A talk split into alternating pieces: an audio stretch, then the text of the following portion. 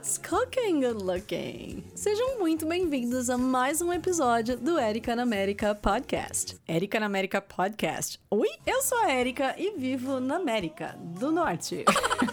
Em Iowa, nos Estados Unidos, e toda semana eu vou trazer um episódio diferente que vai muito além de aprender inglês. Esse é um conteúdo exclusivo e recheado de curiosidades e informações com o inglês do dia a dia que acontece na vida real, de uma forma super descontraída, como se a gente estivesse batendo um papo. Não te escruda de mim! Já aproveita para se inscrever, clica aqui em seguir na plataforma para você não perder nadinha.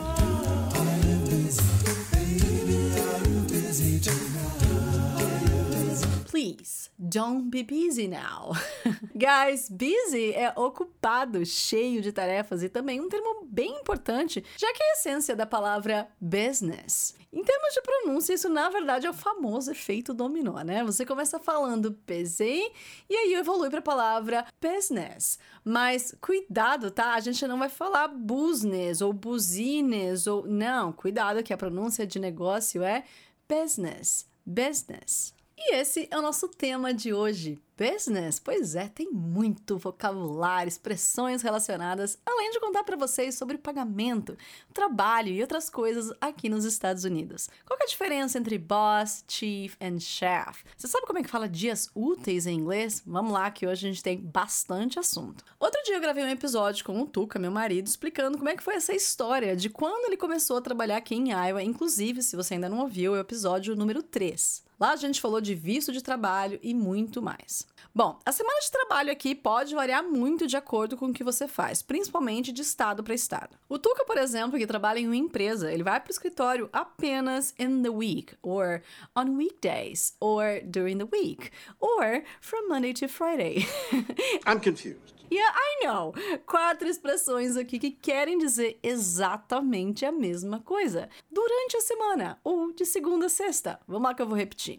In the week, during the week, on weekdays, or from Monday to Friday. Para quem quiser a transcrição desse episódio, tá lá no meu site, ericabelmonte.com.br, e aí procura pelo episódio número 11, tá bom? Vamos lá continuar. Agora, existem algumas pessoas que trabalham em dias diferentes, como os finais de semana. In other words, on weekends. On weekends means on Saturday and on Sunday. E dias úteis, Erika? Você prometeu lá em cima contar como é que é.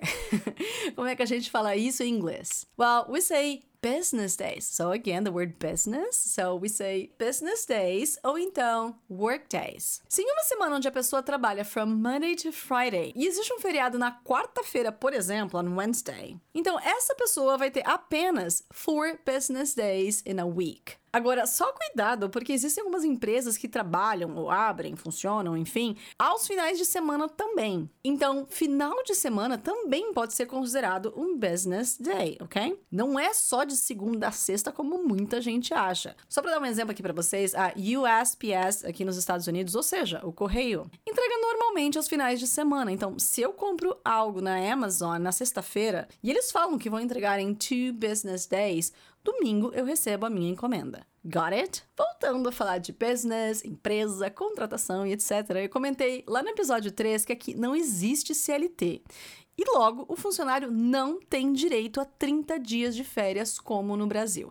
Eu não tô falando que ninguém tira 30 dias, eu tô falando que o funcionário não tem direito. Não é obrigação da empresa dar 30 dias, 20 dias, 1 dia de férias. What? Você acorda isso junto com a empresa e eles podem te dar os 30 dias, como eles podem não te dar nada. Sim, sair de férias aqui é um bônus. Aliás, aproveitando a deixa, sair de férias em inglês, we say to go on vacation. A gente utiliza o verbo to go, tá? E a pronúncia de férias é vacation. Vacation. Então, só um exemplo pra gente contextualizar. I'm going on vacation in September for 2 weeks. Bom, férias é um luxo, tô fazendo aqui air quotes, é um luxo que nem todo mundo aqui pode desfrutar, mas existem sim os dias que você pode tirar de folga, que eles chamam de take the day off. Tirar o dia de folga em inglês, we say to take the day off. Se você estiver muito doente ou com problemas, por exemplo, seu chefe for muito bonzinho, né?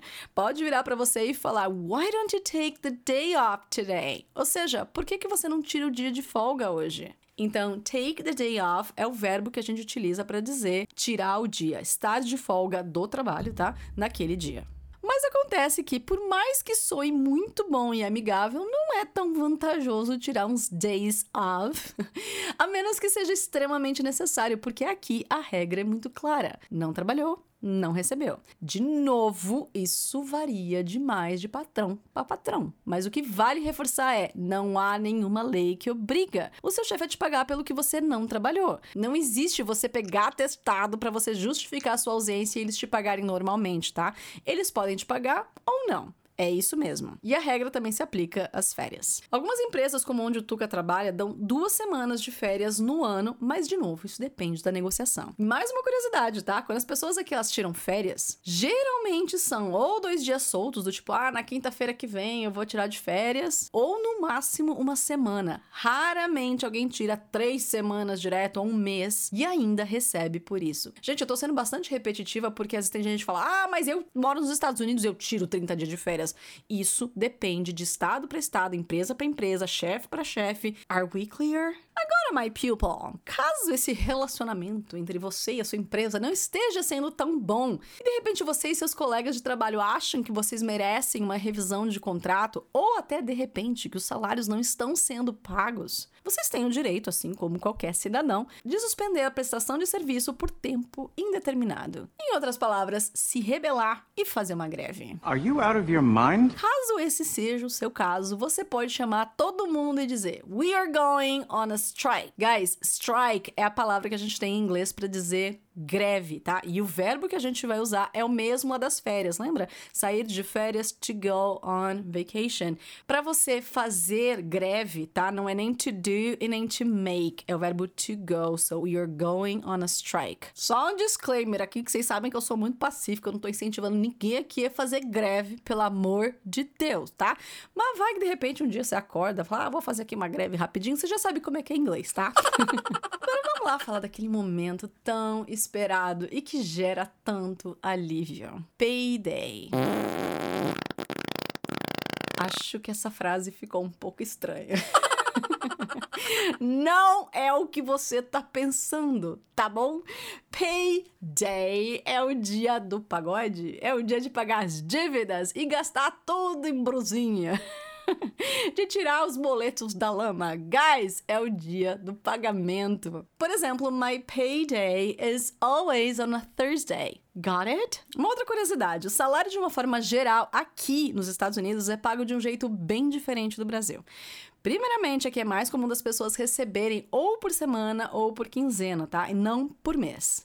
Existem 2 tipos de profissionais aqui nos Estados Unidos. Nós temos os horistas, que é o hourly workers, e também os exempt workers, ou seja, aqueles que têm salário fixo. Assim como no Brasil, a empresa ou restaurante do tio Zé pode escolher te pagar um salário fixo ou por hora, tá? Mas geralmente os restaurantes ou serviços são mais comuns serem pagos por hora. E existe sim um salário mínimo aqui nos Estados Unidos que está na lei. E o valor é de $7,25 por hora, mas isso pode variar. Deixa eu explicar isso um pouco melhor. Bom, os Estados Unidos é uma república formada por estados que concordaram em se unir em volta de regras gerais, de maneira federal, mas com uma autonomia para instituir as próprias regras, desde que elas não quebrem as regras federais. Então, tem estado que vai pagar os exatos $7,25 a hora do funcionário, mas tem estado que pode querer pagar, por exemplo, $8 a hora. Sempre mais, tá? Nunca menos. Inclusive, tem estado aqui que você não paga nem o income tax, ou seja, o imposto de renda estadual. Apenas o federal. Só um exemplo, Colorado é um deles. Já que a gente está falando de pagamento, recebimento, deixa eu aproveitar aqui e falar um erro muito comum em inglês. Eu não sei por que raios a gente diz ganhar dinheiro quando se refere a trabalho. Eu não sei vocês, mas eu não ganho absolutamente nada.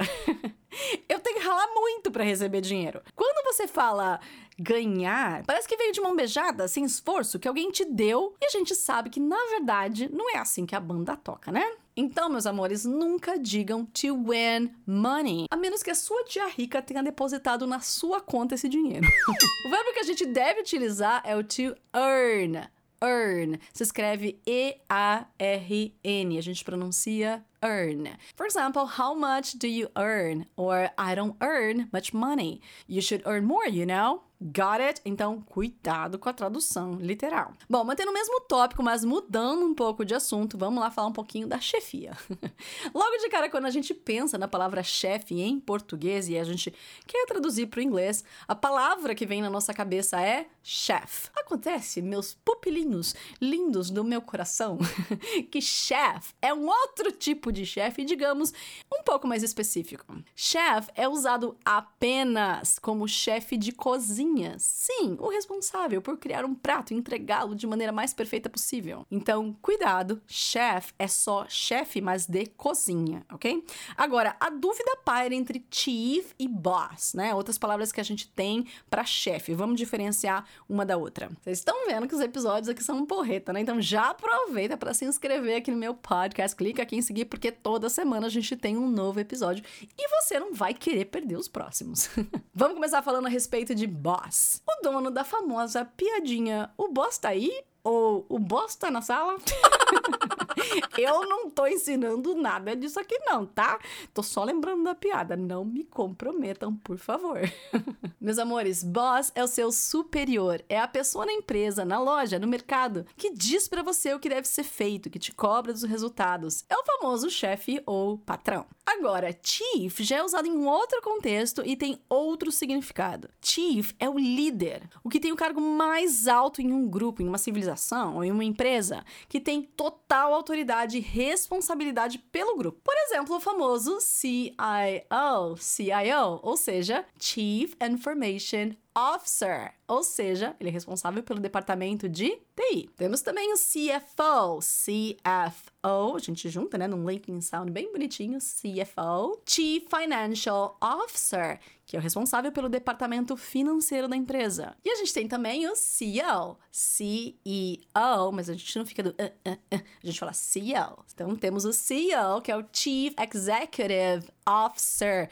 Cuidado com a pronúncia. Executivo, a gente fala executive, Chief Executive Officer, que é o cargo mais alto de uma empresa ou instituição, que é o responsável pela empresa, inclusive por tomar decisões que afetam a empresa de uma forma geral. Mas chief, cuidado, tá? Que ele não é só usado para empresa, não. A gente tem, por exemplo, Chief of Police, que é o chefe do departamento de polícia. Ou então, Fire Chief, que é o chefe dos bombeiros, o responsável pelo corpo de bombeiros. A gente tem também o Tribal Chief, ou seja, o chefe da tribo, vulgo cacique.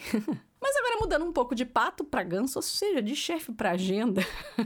Vamos lá encerrar esses business terms pra gente falar da diferença entre agenda, schedule and calendar. Bom, schedule é como a gente chama o nosso planejamento diário. A nossa agenda de compromissos mesmo, tá? Que a gente marca horário e tudo mais do que a gente tem pra fazer naquele dia, naquela semana ou então naquele mês. Primeira dica, pronúncia. Não é schedule, não é schedule, a gente fala ske. O finalzinho é dual, então a gente junta schedule.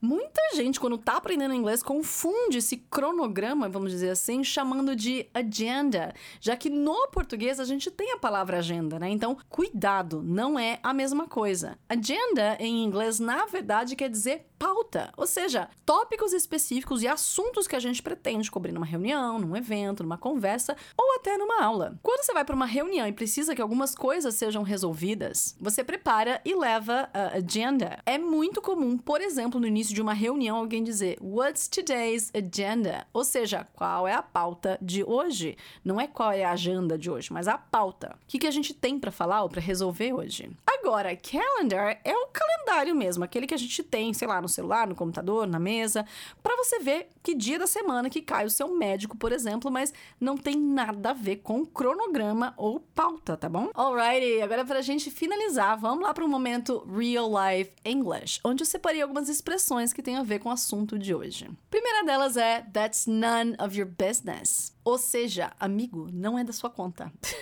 Para de ser enxerido. Essa expressão é bastante usada quando alguém quer saber algo que você não quer dizer e serve tanto para o mundo formal quanto informal, tá? Vou repetir. That's none of your business. That's none of your business. How much do you earn? That's none of your business.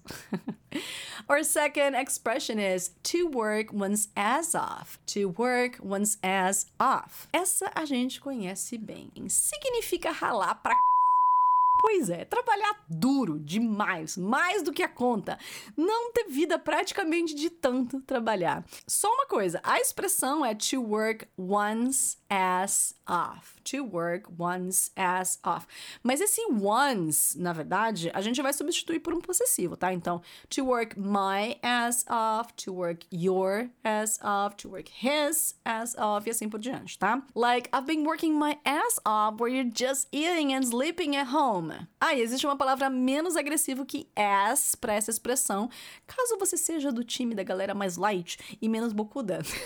Você pode dizer tail, to work my tail off, or to work your head off, principalmente quando o trabalho é mais mental, tá? Por exemplo. Expression number 3, to go above and beyond. Você diz que alguém always go above and beyond quando ele faz mais do que o necessário ou esperado. A pessoa vai além, ela supera suas expectativas. Like, I always try to go above and beyond with you guys, and I do work my ass off doing that.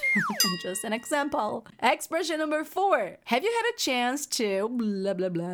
Sabe quando você quer cobrar alguém de alguma coisa, tipo seu chefe, mas você não quer ser indelicado? Ao invés de sair perguntando, did you finish? Nanana, você vai perguntar, have you had a chance to finish? Nanana, ou seja, será que por um acaso, assim, sabe, como quem não quer nada, você teve a chance, você conseguiu terminar, assim, sem querer cobrar, mas já cobrando. Vou repetir a expressão mais uma vez e um pouquinho mais lento, então, have you had the chance to? Have you had the chance to? Have you had the chance to finish the report? Expression number 5, figure. Cuidado aqui. Figure é uma palavra absurdamente usada no mundo business e não tem nada a ver com figura, muito pelo contrário. Quando você for falar de um número em inglês na empresa, seja do orçamento, custo de algo, bônus, I don't know, ao invés de você dizer, por exemplo, que vai dar um ballpark number, ou seja, um número estimado, você diz a ballpark figure. Ah, e aproveitando, ballpark é o mesmo que não exato ou não preciso ou estimado. Ballpark figure é só um número estimado, é um número que não é exato. Like, since you want me to give you a ballpark figure how much the project is gonna cost, I would say about $2 million.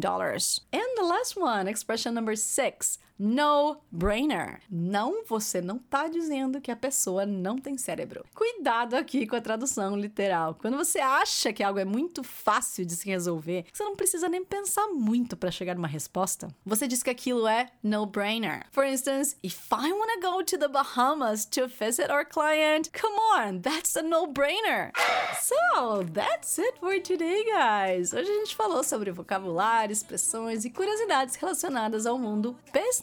Provavelmente muitas dessas palavras foram novidades para você, então não deixe de ouvir novamente, anotar e praticar sempre que possível para você poder absorver o mais rápido, tá? Agora me conta uma coisa, o que você quer que eu fale aqui na próxima semana? Qual o assunto? Saúde, educação, transporte? Alguma dica de inglês específica? Me conta, eu quero saber. I mean it. Passa lá no Instagram, no LinkedIn, no YouTube, digita Erica Belmonte, Erica com K, e me deixa no último post a sua sugestão. Se você preferir me mandar por e-mail também, contato@ericabelmonte.com.br, Erica com K, não esquece. E se você quiser a transcrição desse podcast, acesse ericabelmonte.com.br e procure pelo episódio número 11. Não quero ninguém escrevendo ou aprendendo errado, hein? E se eu fosse você, eu não perderia o próximo episódio. Ele vai ser 100% em inglês para você treinar o seu listening e ainda aprender muita coisa diferente. Sem mais spoilers, já se inscreva aqui na plataforma para você receber tudo direitinho e não ficar de fora. E aí, vocês gostam da ideia? Ficam animados? Desafiados? So,